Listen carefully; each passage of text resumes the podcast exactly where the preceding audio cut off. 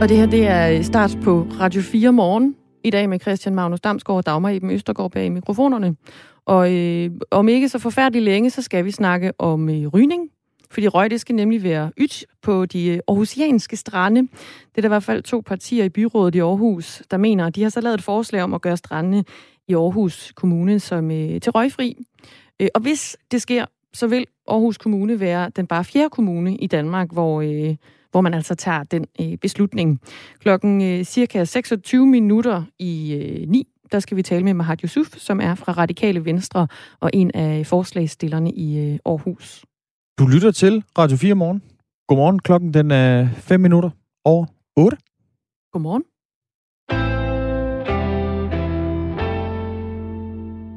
I dag kl. 11, der skal landets borgmester til møde om skoleåbning og teststrategi. To af de borgmestre, dem skal vi tale med nu. Den første, det er dig, H.P. Geil. Godmorgen. Godmorgen. Du er borgmester i Haderslev Kommune. Hvad har du af forventninger til det møde her? Jamen, man har den samme forventning, som børn har til juleaften. Enten får man sine ønsker opfyldt, eller også bliver man skuffet. Og øh, det er jo ikke rigtig nogen af os, der ved, hvordan det, det bliver, fordi corona-udviklingen den ændrer sig fra, fra dag til dag, fra time til time. Så, øh, så det vi forventer, det er selvfølgelig at få noget at vide om test, og så om, om en, enten en delvis genåbning og, og en regional genåbning. Det er i hvert fald det, der stillet det udsigt, men vi ved ikke, om det bliver ændret. Nej, der har jo været tale om, at nogle af de her restriktioner, de kunne blive løftet regionalt, nogle nationalt.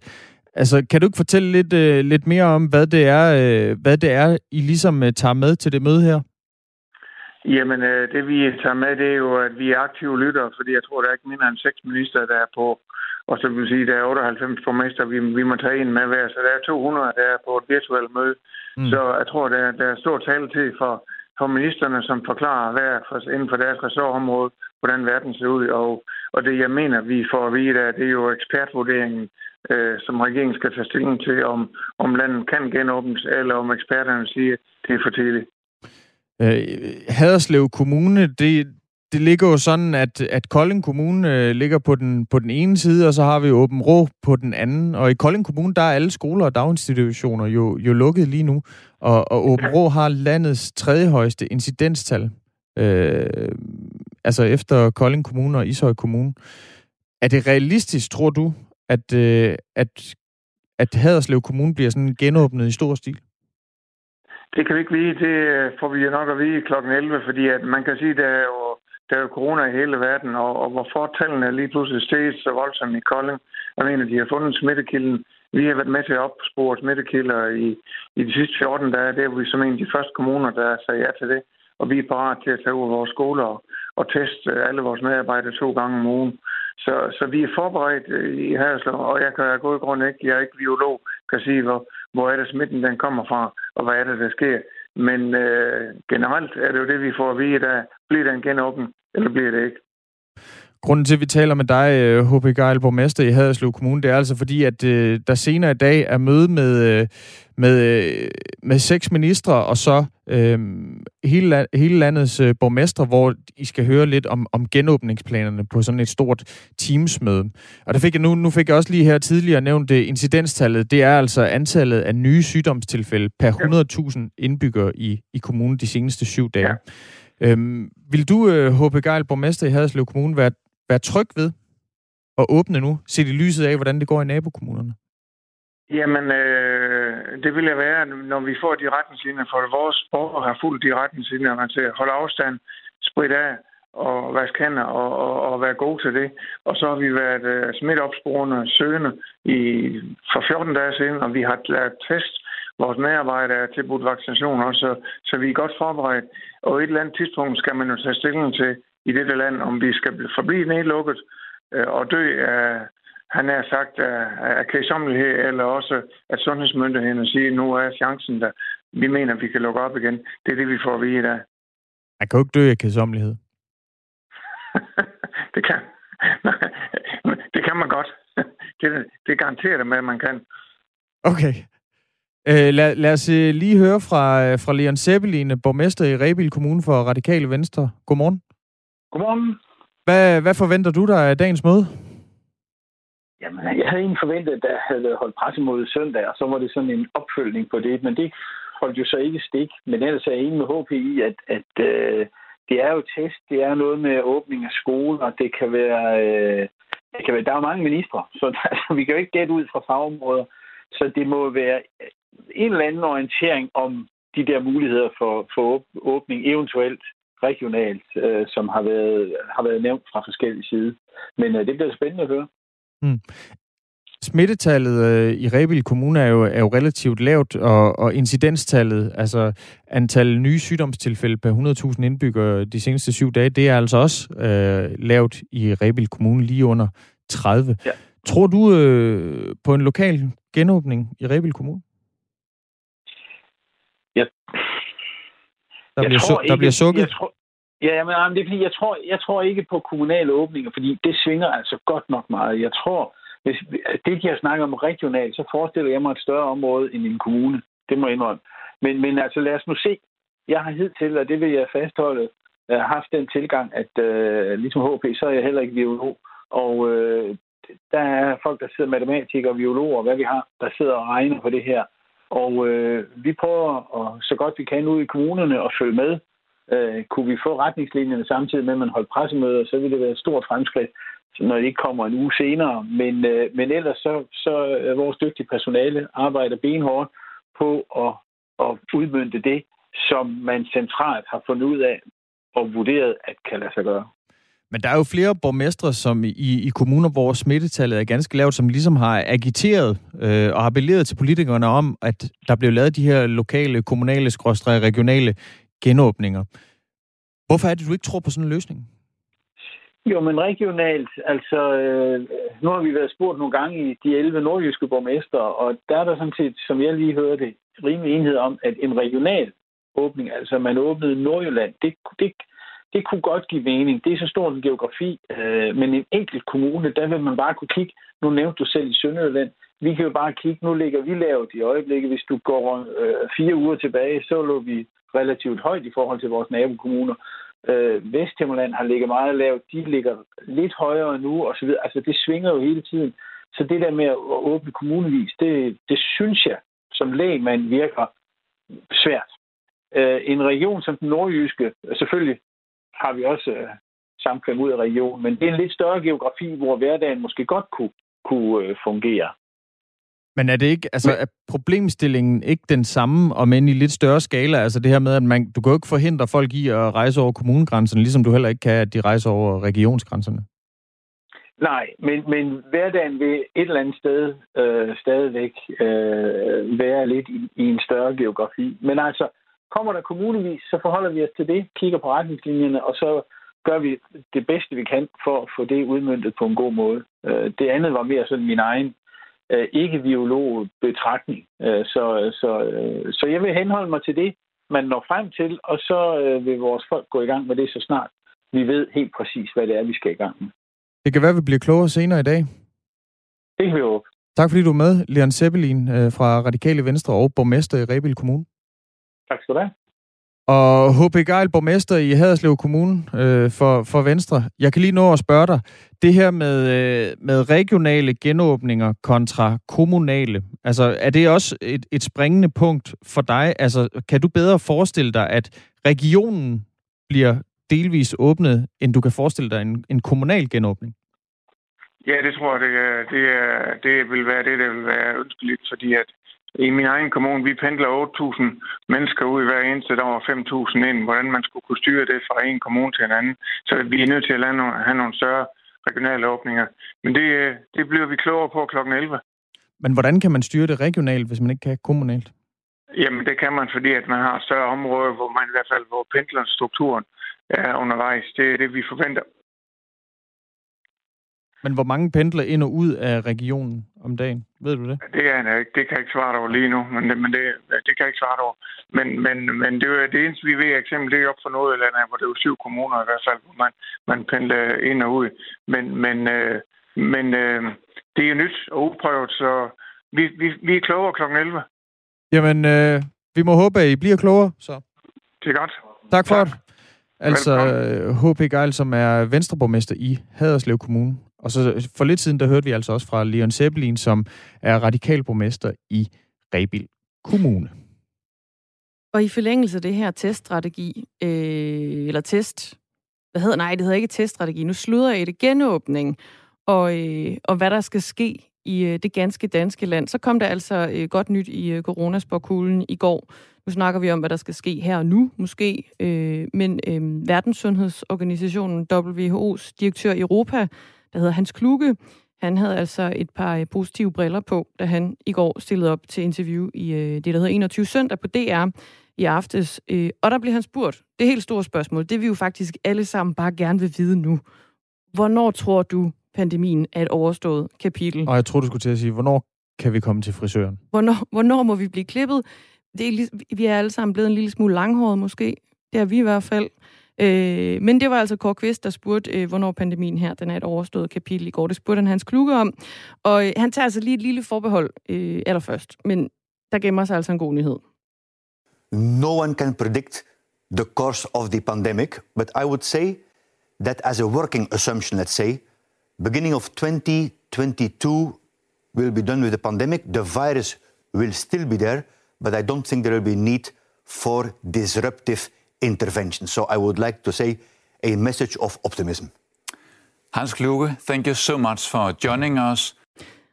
Der kom lidt ekstra med. Det var altså øh, Kåre Kvist, der lige sagde tusind tak til Hans Kluge. Hans Kluge, han ligger ud med at sige, at ingen kan forudsige pandemien.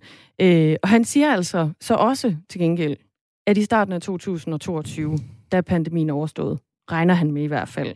Fær nok, den er her stadigvæk, sådan, som vi hele tiden har hørt, men der kan vi i hvert fald leve med den. Altså pandemien, det er jo det, der ligger sådan et, øh, et, et global, så er det en global problemstilling. Altså ja. at epidemien stadig vil være her, ligesom influenza jo er her fra, fra år til år. Øh, det er nok svært at, at komme udenom, men altså den globale øh, jeg vil lige kalde det, grænseoverskridende virusspredning, den er vi måske så småt ved at være over, når, når vi skriver 2022 på kalenderen. Der er jo stadig et år til. Der er stadig et år til, men det er stadigvæk sådan lys for enden af tunnelen, synes jeg. Jeg bliver altid sådan lidt, yes, så er det snart slut. Og jeg bliver sådan lidt, klokken er 18 minutter over 8.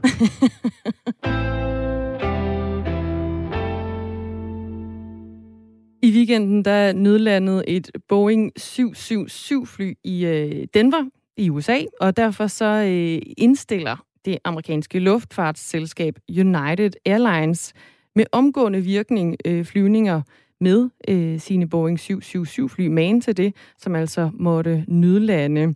Og det drejer sig om øh, 24 fly af øh, typen, der så hedder Boeing 777, og det med motor fra et selskab, der hedder Pratt Whitney, øh, som for nu i hvert fald bliver, øh, bliver parkeret og altså forbliver på, øh, på jorden. Godmorgen, Hans Christian Stigård. Godmorgen. Luftfartsekspert, øh, konsulent i flysikkerhed, og så er du også tidligere trafikchef i øh, Københavns Lufthavn. I torsdags der kunne vi fortælle, at det, det kriseramte fly Boeing øh, 737 MAX var kommet tilbage på vingerne i Europa, efter det har været involveret i indtil flere flystyrt. Og der spurgte vi dig, om du ville føle dig tryg ved at sætte dig ind i flyet, og der svarede du øh, sådan her. Ja, det, det ville jeg faktisk være. Øh, det, det, det vil jeg ikke have noget imod. Øh, der er ikke skygge af tvivl om, at den flytype er simpelthen den mest gennemtjekkede flytype, der overhovedet flyver rundt i lufthavet i øjeblikket. Så det, det vil jeg ikke have de store bekymringer over. Nu er det så en, øh, en anden type Boeing-fly, der altså er blevet øh, indstillet lige efter genoptagelsen af det kriseramte fly her. Vil du stadigvæk sætte dig op i et, øh, et Boeing-fly? Ja, det vil jeg jo trods alt gerne, fordi øh, det er svært at undgå. Det er stadigvæk den, den flytype, eller det selskab, der flyver flest flyver rundt af. Men øh, når det så er sagt, øh, så vil jeg jo nok lige afvente og se de undersøgelser, der nu skal ske af motorerne på 77'eren, inden de kommer i luften igen. Øh, det er jo typisk turbinefejl, der, der får de her motorhavarier til, til at ske. Det, det er jo trods alt sket før i historien. Så øh, jeg tror, at det er en god idé at holde flyene på jorden, til man lige har fået tjekket alle motorerne i hvert fald. Og nu siger du turbinefejl. Øh, hvad, hvad betyder det? Ja, turbinen, det er sådan set den, du ved, man kan se, der snor rundt inde i motoren. Øh, og det, der typisk sker i sådan en motor, det er, der opstår en vis form for metaltræthed, så river nogle af turbinebladene sig løs, og øh, så går de igennem motoren og forårsager skader, der, der får den til egentlig at eksplodere og, og gå i brand. Det, det er øh, i mange tilfælde det, der sker. Det kan også skyldes fugle for eksempel, men, men turbinefejl er en af de typiske fejl på, på sådan nogle flymotorer. Hmm. Boeing øh, 737 MAX øh, var altså involveret i, i to alvorlige flystyrt. Et i Indonesien i 2018, og så et i Etiopien i 2019. Og i alt der mistede 346 personer altså livet i de styrt her. Og herefter, der blev flytypen øh, altså ramt af et, et flyveforbud, men er altså på vingerne igen. Og nu er det så Boeing 777, som er indstillet, fordi der var en fejl med den ene motor. Hvorfor bliver der ved med sådan øh, fra tid til anden at opstå problemer med de her Boeing-flytyper? Nu tror jeg, at man er nødt til at sige sådan i sandhedens retfærdighed, at det er ikke kun boringfly, der får motorfejl en gang imellem. For et par år siden var der en Airbus 380, der tabte en motor op over Grønland. Øh, det, det, det har egentlig ikke så meget med selve flytypen at gøre. Det er jo, det er jo mere motorfabrikanten. Og Pratt Whitney øh, har været lidt uheldige, men omvendt øh, må man sige, at øh, nogle af de uheld, man har set med den, der hedder Airbus A220, som er en ny flytype, det er General Electric motorer.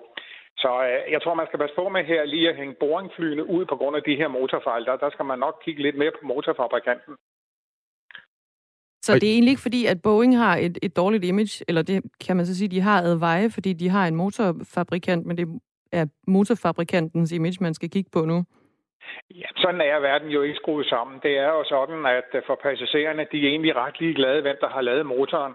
Egentlig også, hvem der har bygget flyveren. Bare den flyver sikkert fra A til B, det er jo dybest set det, der drejer sig om. Så det er jo klart, det image-tab, der opstår ved sådan en uheld som det her, det rammer Boeing. Det, det kan ikke undgås.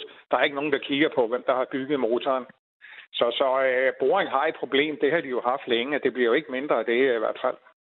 Hvad er det for et øh, arbejde, der går i gang? Altså nu er Boeing 777 altså blevet, blevet øh, grounded. Hvad er det for et arbejde, øh, man går i gang med at kigge på nu? Nu skal man jo lige huske, det er kun øh, United, der har grounded sine. Øh, der, der flyver et, rigtig mange Boeing 777 rundt omkring i verden. Det er en af de mest udbredte long range flyvemaskiner. Øh, det arbejde, der går i gang, det er, at man laver en såkaldt boroskopundersøgelse af motorerne. Det vil sige, at man skal ind og undersøge hver eneste flymotor, om der er opstået metaltrætheder, eller om der er lækager i øvrigt i motoren. Så samtlige motorer skal nu ret minutiøst gennemgås, før den kommer ud og flyver igen. Så øh, det går der lidt tid med verden rundt og få kigget på de her flyvere. I torsdags, der sagde du sådan her til, til Radio 4 Morgen om den øh, opgave, der står, øh, som der forestår for at rette op på, på imaget for Boeing 737 øh, MAX. Lad os lige prøve at høre her. Der forestår en stor opgave for både myndigheder og fabrikanter, og også for de selskaber, der flyver med den, at overbevise deres passagerer om, at flyveren er sikker at flyve med. Og der er også enkelte selskaber, der simpelthen kalder den noget andet nu, end, altså fjerner simpelthen maksnavnet øh, for ligesom, at det ikke står på siden af flyveren, så passagererne er i hvert fald i nogle tilfælde måske ikke er helt klar over, at det er en maks-type, de, de flyver med. Men, men, men der forestår en stor opgave at, at skabe tillid til flytypen igen. Det er der ikke skygge af tvivl om. En stor opgave altså med at skabe, skabe tillid til, til flytypen. Hvad er det for en opgave, der venter for at, øh, at skabe tillid til, til Boeing 777 nu, Hans Christian Stigård?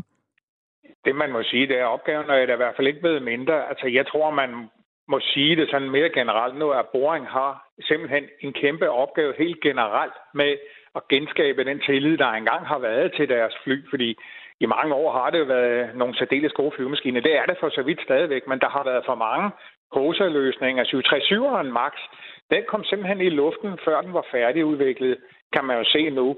Og det skyldes mange forskellige omstændigheder. Man havde for travlt med at få den flyver i luften.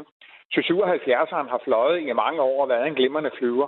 Og selvfølgelig uheldigt, der så jo, for det er jo reelt set to motorhaverier, der man har fået samtidig. Den anden var dog ikke en 77, men en 747. Øh, den, øh, der tabte en motor over Holland. Det, det det gode ved det her, det er, at øh, en flyver kan jo sagtens flyve på én motor, så der er jo ikke nogen, der er kommet noget til. Det heldigste er vel i virkeligheden ned på jorden, at ikke nogen har fået en motordel i hovedet. Øh, men, men Boring har simpelthen øh, bare en kæmpe opgave med at få genskabt øh, troen på deres produkter. Det bliver ordene for dig, Hans Christian Stigård. Tusind tak. Velkommen. Luftfartsekspert, konsulent i flysikkerhed og så også tidligere trafikchef i øh, Københavns Lufthavn. Sociale organisationer mister millioner under nedlukning, og det går ud over de socialt udsatte, det skriver Kristelig Dagblad i dag. Røde Kors har mistet en omsætning på i alt 35 millioner kroner siden december. Det svarer til cirka 12 millioner kroner i manglende indtægter. Godmorgen, Anders Ladekarl. Godmorgen. Generalsekretær hos Røde Kors. Hvad betyder det her helt konkret for jeres arbejde, at der mangler 12 millioner i kassen?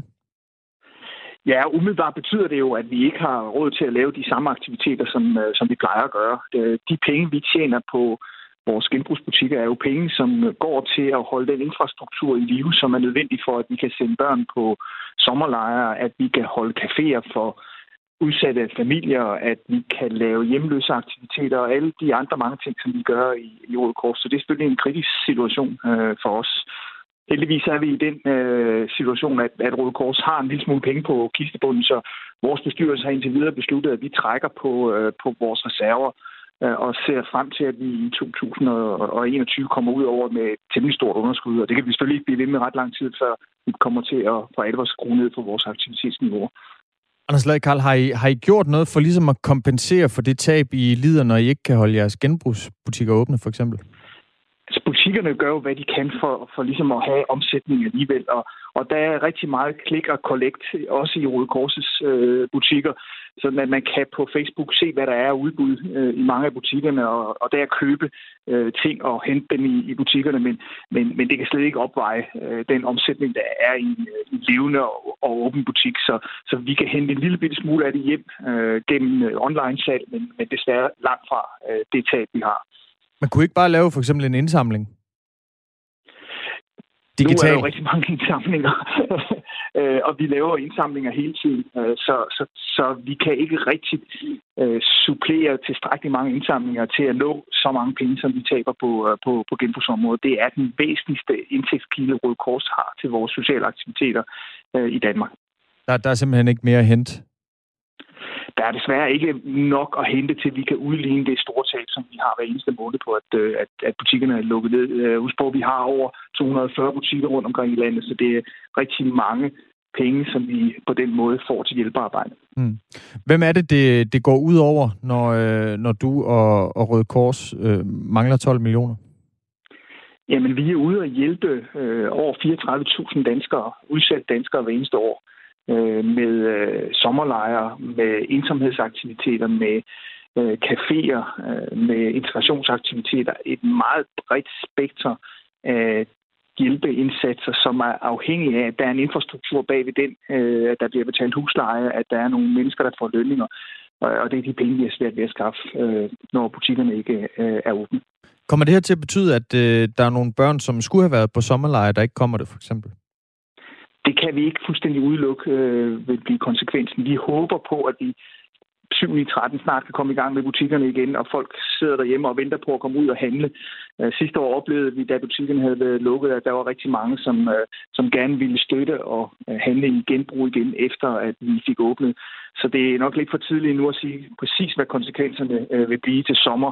Men, men hvis det her fortsætter, jamen så er der børn, der ikke kommer på sommerlejre, og andre, som ikke får den oplevelse af de aktiviteter, som er nødvendige for, at de kan udvikle sig. Nu fortalte du øh, lige før, Anders Ladekarl, øh, generalsekretær i, i Røde Kors, at de ligesom havde, havde trukket på, øh, på reserverne for at finansiere jeres øh, aktiviteter, fordi I, ikke, øh, fordi I blandt andet har måttet holde jeres øh, genbrugsbutikker lukket. Hvor længe, øh, øh, hvor langt er der ned til bunden af, af kisten? Hvor længe holder, holder reserverne? Ah, der kan godt uh, trækkes lidt på reserverne, men, øh, men vi skal jo have nogle reserver for at have en organisation kørende, så, så der er grænser for, hvor lang tid vi kan blive ved med at tømme uh, af kassen. Så stor er den heller ikke. Så, så hvis der går et par måneder mere, så må vi for alvor overveje at, at, at reducere vores, uh, vores aktiviteter. Indtil nu forsøger vi at holde den gående, fordi det her skal helst ikke gå ud over de allermest sårbare, og, og dem, som virkelig har brug for Røde Korsets uh, hjælp hjemme. Hvad er planen nu, Anders Ladekarl?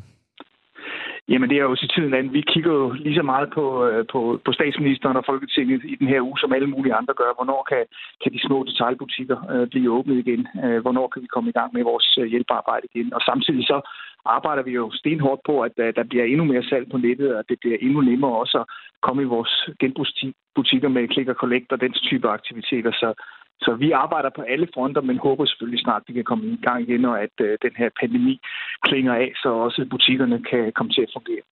Tak fordi du var med. Selv tak. Altså Anders Ladekarl, generalsekretær i Røde Kors. Nu er der nyheder på Radio 4.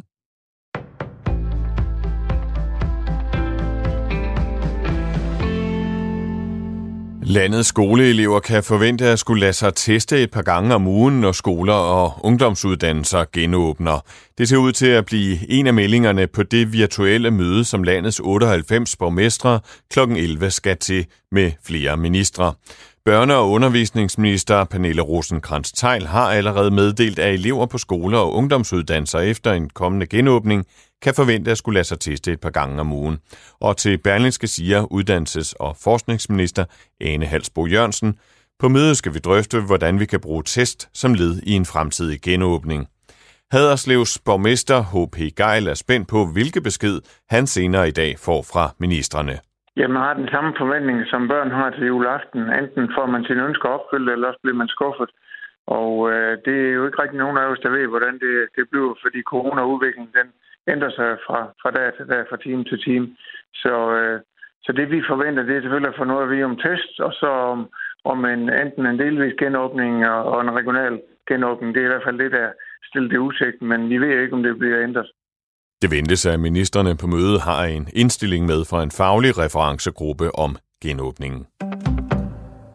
Og skoleeleverne er ikke de eneste, der gerne vil have gang i en genåbning. Landets butikker spejder håbefulde efter en genåbning i coronastatistikkerne, og de mener nu at kunne se den. Der er så godt styr på afstand og afspritning og afskærmning ude i detaljhandlen, at vi er klar til at åbne. Og det handler selvfølgelig om, at øh, vi kan sprede kunderne ud på meget store salgsarealer.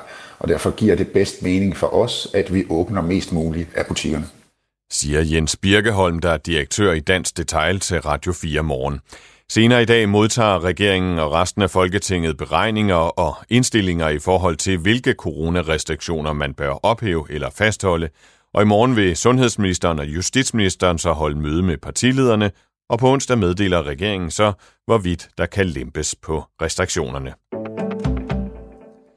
Flere partier på tværs af Folketinget vil nu have det kemiske stof LAS udfaset. Det siger de til Radio 4 efter, at rensningsanlægget i Struer har været ramt af en forurening med LAS. Også rensningsanlæg i Holstebro har tidligere haft problemer med kemikaliet. Det giftige kemiske stof findes i en række almindelige kendte vaske- og rengøringsmidler. Alternativets miljøordfører Torsten Geil vil helt have LAS forbudt. Det er der ret bekymret over. Altså, det burde ikke være et problem længere i Danmark. Øh, og jeg har snakket med nogle af vores lokale folk deroppe. Altså, de er dybt bekymrede deroppe. Det er faktisk en stor sag. I den kommune har de jo en, en rigtig lang kystlinje, altså rigtig meget kyst i den kommune, de skal passe på. Så, så de er da dybt bekymrede over, at der kommer sådan en stof her, der pludselig bliver fundet i så høj øh, dosis. Radio 4 Morgen har henvendt sig til Miljøminister Lea Wermelin, men hun har ikke nogen kommentar til sagen. Fagbevægelsen har gennem en årrække haft store udfordringer med faldende medlemstal, og nu viser forskning, at medlemsflugten er større end hidtil antaget, det skriver ugebrevet mandag morgen på baggrund af en analyse, som to arbejdsmarkedsforskere fra Københavns Universitet har lavet. Forskerne har brugt en ny og ifølge dem selv mere retvisende metode. Den viser, at de traditionelle overenskomstbærende fagforeninger nu organiserer 53 procent af arbejdsstyrken. I 2000 lå andelen på 69 procent. Analysen er et wake-up call for både fagbevægelsen og for politikere. Udviklingen i de seneste to årtier giver anledning til bekymring om den danske models fremtid, siger lektor Jens Arnsholdt, som er en af forskerne bag undersøgelsen til mandag morgen. Vi får nogen eller en del sol i dag og mellem 8 og 14 grader, men ved kysterne bliver det lidt køligere. Det var nyhederne med Anders Weber.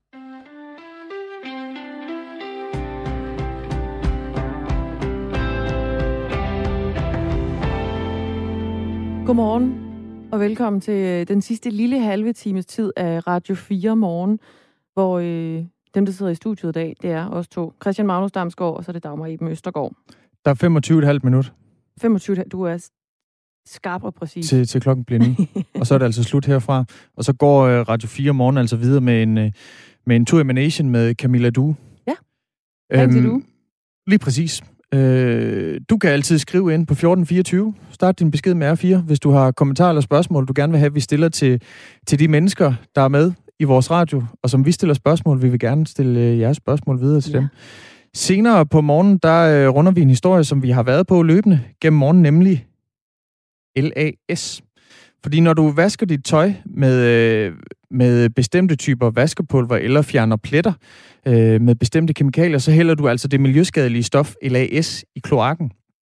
Og hvis der er for meget LAS i, i spildevandsslammet på dit lokale rensningsanlæg, så skal det altså brændes, i stedet for den øh, billigere og grønnere løsning, som er at, øh, at bruge slammet som, som gødning på markerne.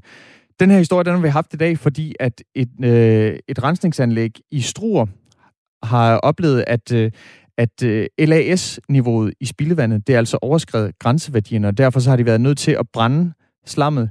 Det er jo skidt for miljøet, både det, at man skal brænde det, men også det, så er der så også den negative konsekvens, at det simpelthen har kostet øh, forbrugerne 200.000 kroner ekstra at få renset spildevandet. Det er altså en historie, vi har mere om klokken kvart i. Ja, kvart i. Kvart i ni, ja. ungefær. Men inden vi, inden vi går videre til det, så skal vi øh, til noget andet, der jo egentlig også kan brændes af i princippet. Øh, det skal nemlig handle om øh, rygning, fordi røg det skal være fortid på strandene i øh, Aarhus Kommune. Det mener i hvert fald SF og så også Radikale Venstre, der har lavet et forslag til byrådet, som vil gøre strandene i kommunen røgfri. Godmorgen til dig, Mahat Yusuf. Godmorgen. Byrådsmedlem for Radikale Venstre i Aarhus Kommune, og så er du også en af forslagsstillerne bag her. Og i forslaget, der skriver I blandt andet, Røgfri strande er endnu et tiltag for at forebygge, at unge begynder at ryge. Derfor skal Røgfri strande ses som et skridt imod en røgfri fremtid i Aarhus Kommune. Hvis det her forslag det nu bliver til virkelighed, så vil Aarhus være den bare fjerde kommune i Danmark ud af i alt 76 kommuner, der har en kyststrækning øh, til altså at indføre røgfri strande. Hvorfor er det lige stranden, der skal gøres røgfri? Jamen altså, det er jo, altså først og fremmest, så tror jeg, alle er enige om, at, øh, at rygning er, er skadeligt øh, for helbredet. Øhm, og, øh, og dernæst, så, som I skriver i forslaget også, øh, så har der desværre været en stigning øh, siden 2016, øh, øh, hvor øh, flere, flere, flere, flere unge starter med at ryge. Øh, vi synes egentlig, det, øh, vi, det er ikke noget modsætningsforhold. Vi synes bare, at når vi er en størrelse, øh, som, som, altså en størrelse som, som en by som Aarhus, øh, så har vi jo om sommeren nogle øh, kan man sige, ret øh, øh, tætpakkede strande. Øh, og der, der tænker vi i hvert fald, at det, øh, at, at det vil være he, he, mest hensigtsmæssigt at, øh, at prøve at i hvert fald at skåne øh, de børn og ikke ryger, øh, der måtte øh, tage en tur til stranden, øh, for at de kan selvfølgelig nyde det. Og dermed ikke sagt selvfølgelig, at vi skal jo selvfølgelig forbyde det, men nu må, øh, nu må vi se, hvordan fortsætter det, det, det, det ender i sidste ende, for det er jo et, en plan, der skal udarbejdes. Øh, men vi har i hvert fald øh, tænkt os, og, og en af de scenarier, vi, vi tænker på, det kunne være for eksempel at måske etablere nogle, øh, nogle rygezoner på stranden i hvert fald. Øh, men det giver jo selvfølgelig sig selv, at det er jo de, de steder, hvor, hvor der er rigtig mange mennesker, der færdes, at, øh, at, at, at det, det her forslag her, at Men øh, hvis I det, det giver god mening. Hvis I indfører øh, rygezoner på de røgfri strande, så er de vel ikke røgfri? Er de det?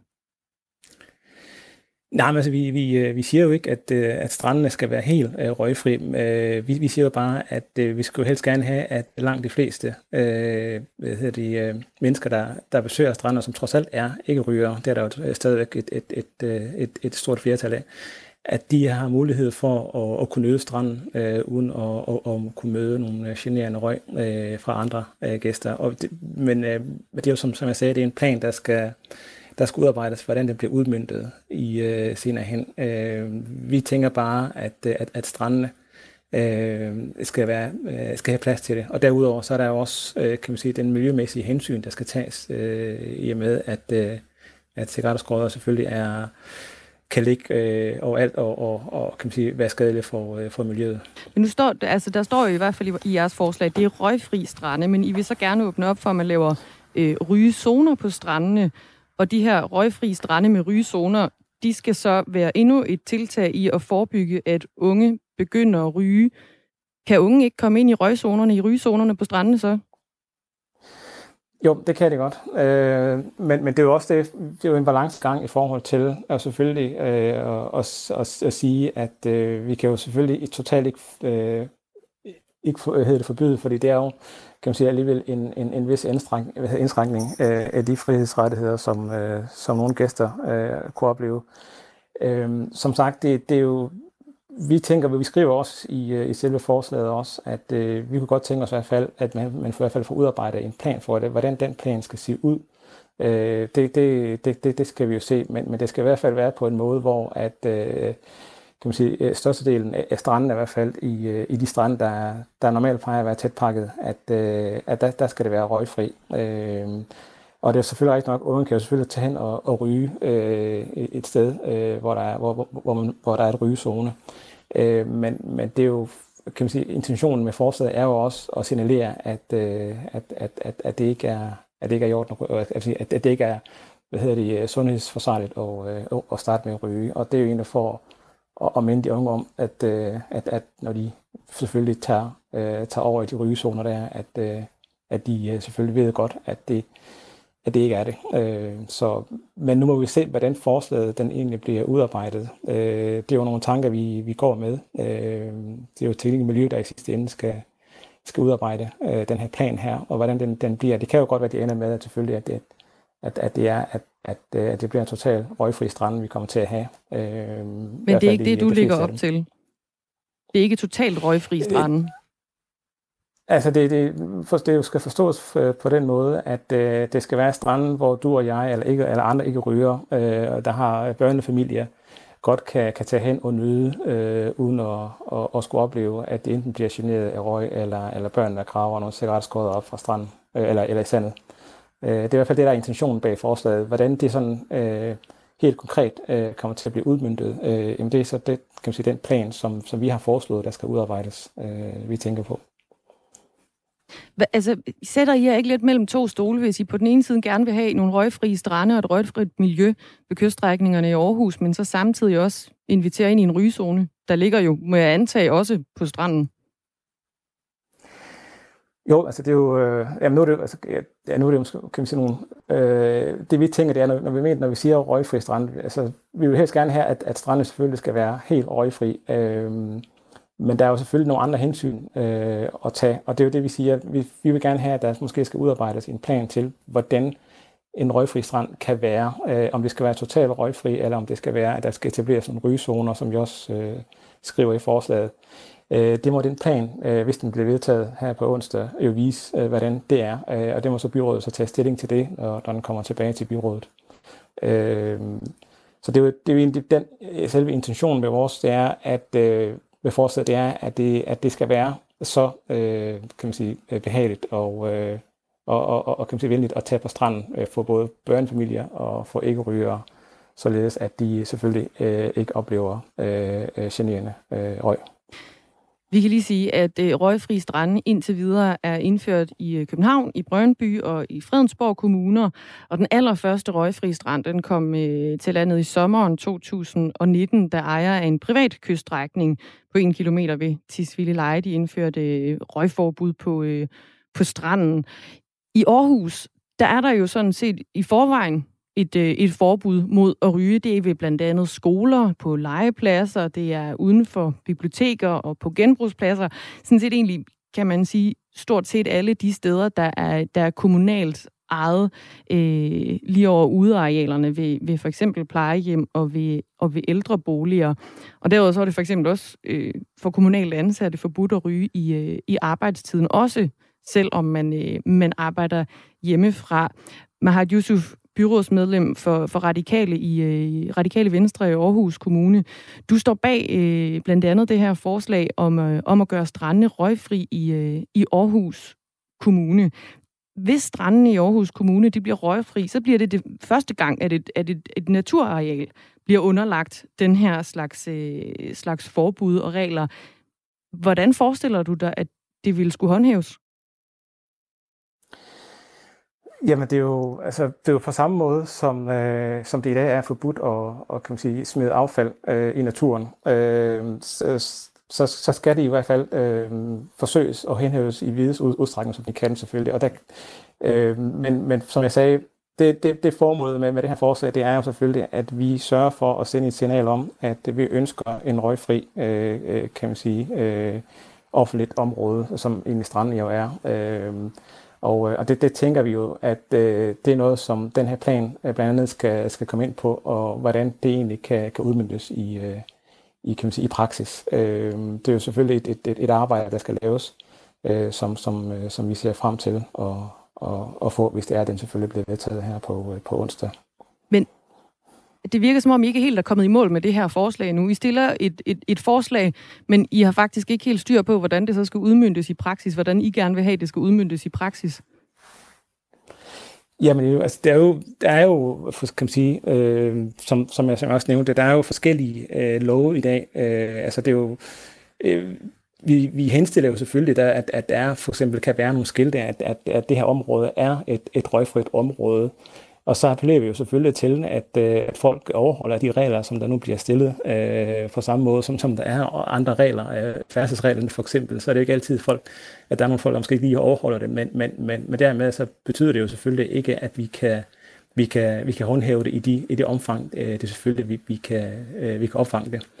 Øh, men, men, øh, men det er jo i sidste ende øh, er det jo øh, er det jo folks øh, eller kan man sige folks øh, øh, adfærd øh, i forhold til at overholde de regler, som der nu er bliver lagt øh, i et område, i et offentligt område, øh, at øh, vi læner os opad. Øh, og det forventer vi selvfølgelig, at øh, hvis det er, at, at det bliver vedtaget, at folk overholder på, på samme måde, på, altså reglerne på samme måde, som, som andre regler også bliver overholdt.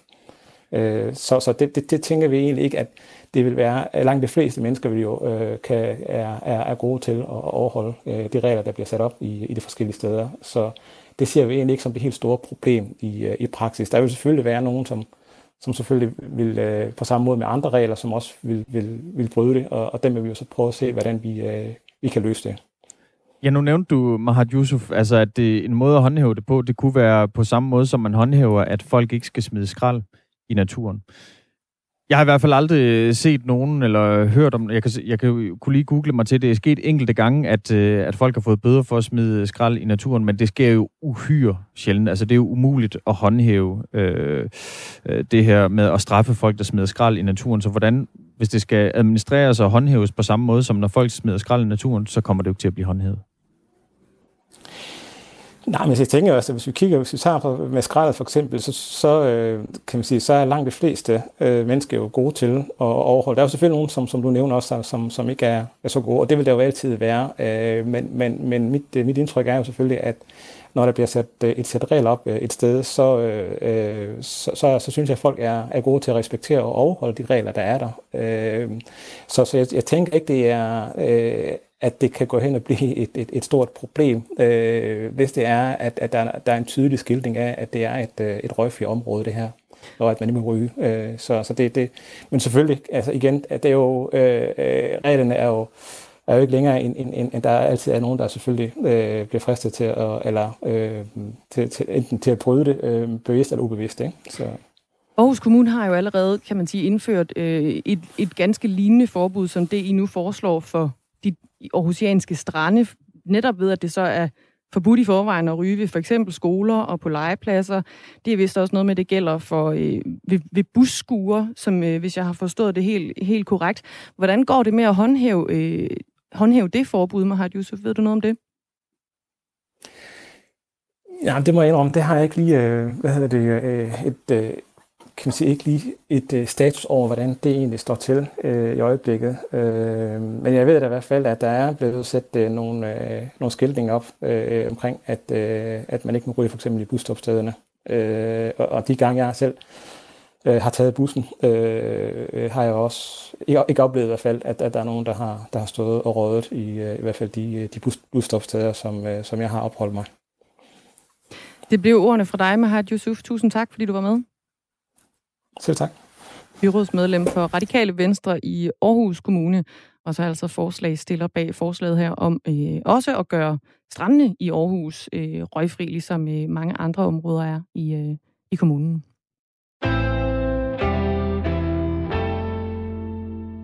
Flere partier på tværs af Folketinget, de vil nu have det kemiske stof LAS forbudt, altså et stof, som findes i flere af vores daglige rengøringsmidler. Det kan vi fortælle her på Radio 4 her til morgen. LAS det er sådan en, en giftig kemisk forbindelse, som stadigvæk bliver brugt i vaske- og rengøringsmidler, og som du altså stadig kan hente ned fra hylderne i dit lokale supermarked. Og hvis der er for meget LAS i spildvandslammet på dit lokale rensningsanlæg, ja, så skal det brændes, i stedet for den billigere og grønnere løsning, som er at bruge slammet som gødning på markerne. John Jensen, der er seniorforsker ved Institut for Bioscience ved Aarhus Universitet. Han forklarer her, hvorfor LAS det kan være farligt for naturen. LAS det er et anionisk tensid. Det er overfladiske stoffer, som bliver brugt i en lang række øh, rengøringsmidler. Det, man anvender dem for, det er basalt set til at opløse fedt og, og derved være med til at, at rengøre. De uheldige øh, bivirkninger, det er sådan set lidt de samme egenskaber, som gør dem effektive øh, i forhold til rengøring, nemlig at de kan opløse øh, øh andre stoffer og opløse øh, fedt og snavs. Øh, og det gør så også, når de befinder sig ude i miljøet, og, og dyr bliver eksponeret for de her stoffer, så kan LAS øh, være med til at nedbryde øh, overflade, øh, altså overfladeaktiv på de her organismer og være med til at nedbryde deres membraner eller deres overflade osv., og derved øh, skade organismerne. I værste fald kan de selvfølgelig dø af det, hvis koncentrationerne er rigtig høje, men, men i de fleste tilfælde er koncentrationerne noget værre, og så bliver, bliver organismerne måske bare øh, skadet i et eller andet omfang ved, at det påvirker deres vækst, eller det kan påvirke deres forplantningsevne, eller populationens generelle udvikling forplantningsevne og populationens generelle udvikling. Det er ikke ret ting. Tidligere på morgenen, der talte vi med øh, Thomas Sørensen, som er projektchef for Struer Energi Spildevand, og vi spurgte ham, hvilke konsekvenser for meget LAS i spildevandet i Struer det har haft.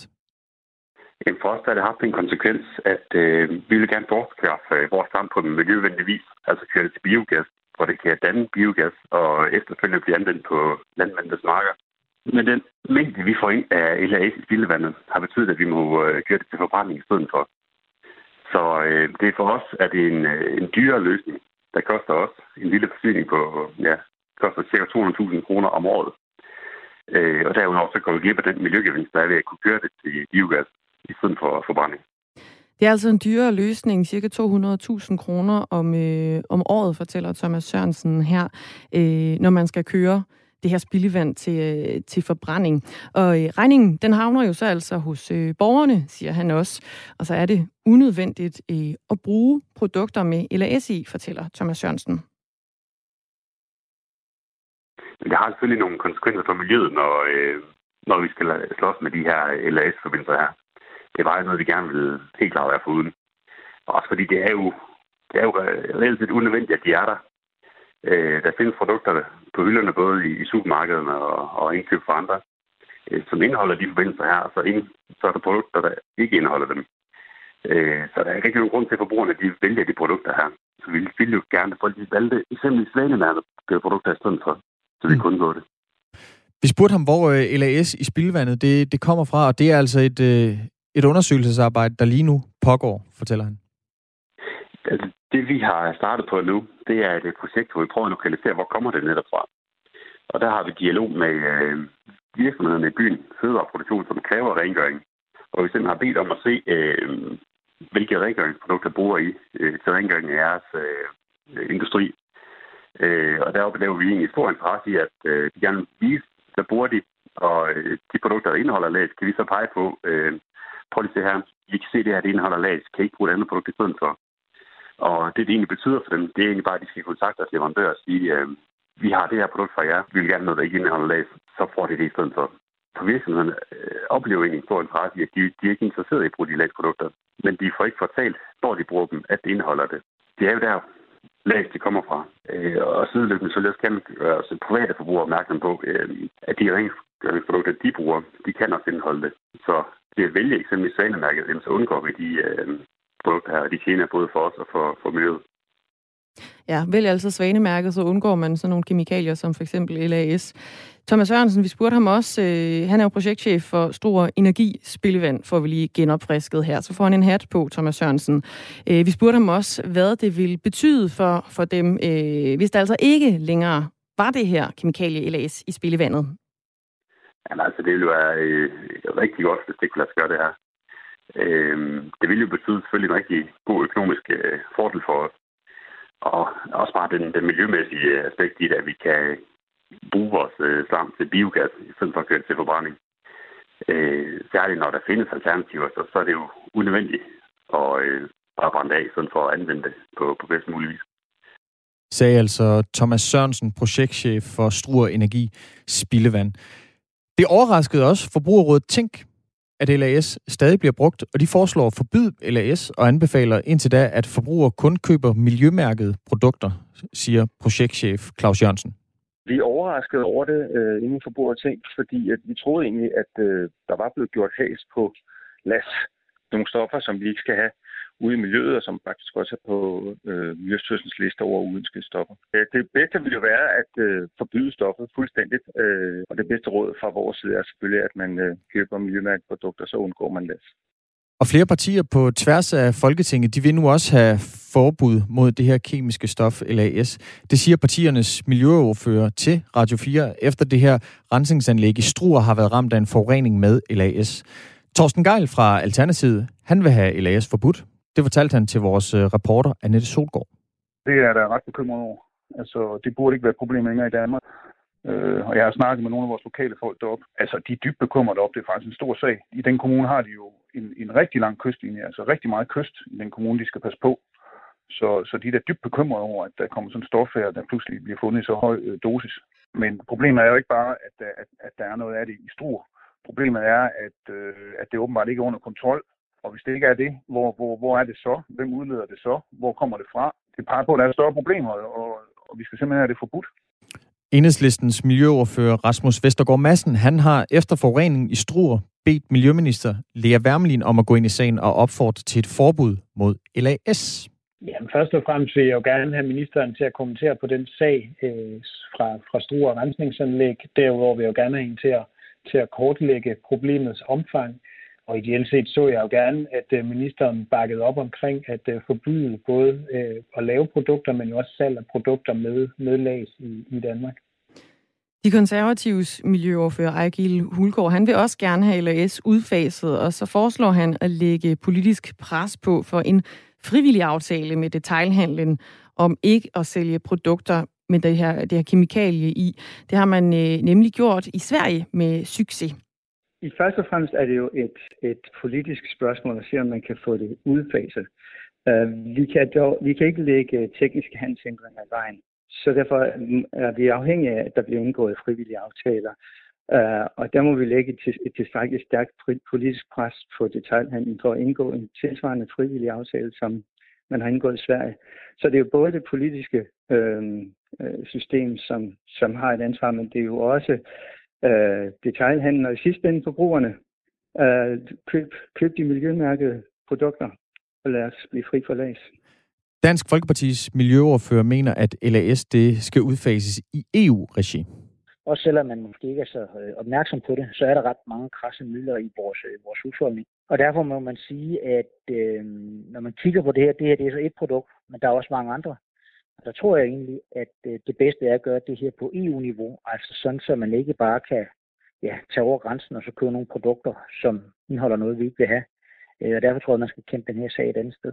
Og der er altså flere lyttere, der har budt ind på sms'en 1424, startet besked med, med R4 på den historie her om, om LAS. Der er blandt andet Helle, som skriver ind, Socialdemokratiet skulle skamme sig. Historien viser alt for tydeligt, at partiet reelt ikke ønsker at forbyde industriens giftige stoffer men bilder os ind, hvilket er lykkedes ganske godt, at partiet er det grønneste nogensinde. For eksempel igennem testning af spildevand med videre, men det fjerner på ingen måde i sig selv giftstofferne fra vores natur, skriver Helle altså ind. Og vi ville jo rigtig gerne have interviewet Miljøminister Lea Wermelin, men hun har altså ikke øh, nogen kommentar til den sag her. Nej, men Socialdemokratiets miljøoverfører Mette Gerskov, øh, hun ville så ikke forholde sig til enhedslistens, Alternativets, Konservatives og Dansk Folkepartis forslag om at udfase LAS, men siger så, at miljøministeren altså tager sagen alvorligt. Øh, vi tager det meget alvorligt, når det drejer sig om farlig kemi.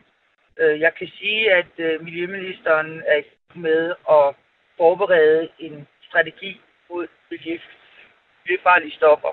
Og øh, det går blandt andet på i første omgang at, at screene meget mere. Altså ud og få taget nogle flere prøver af vand, sådan så at vi kan se præcis, hvad det er for nogle stoffer, der er der.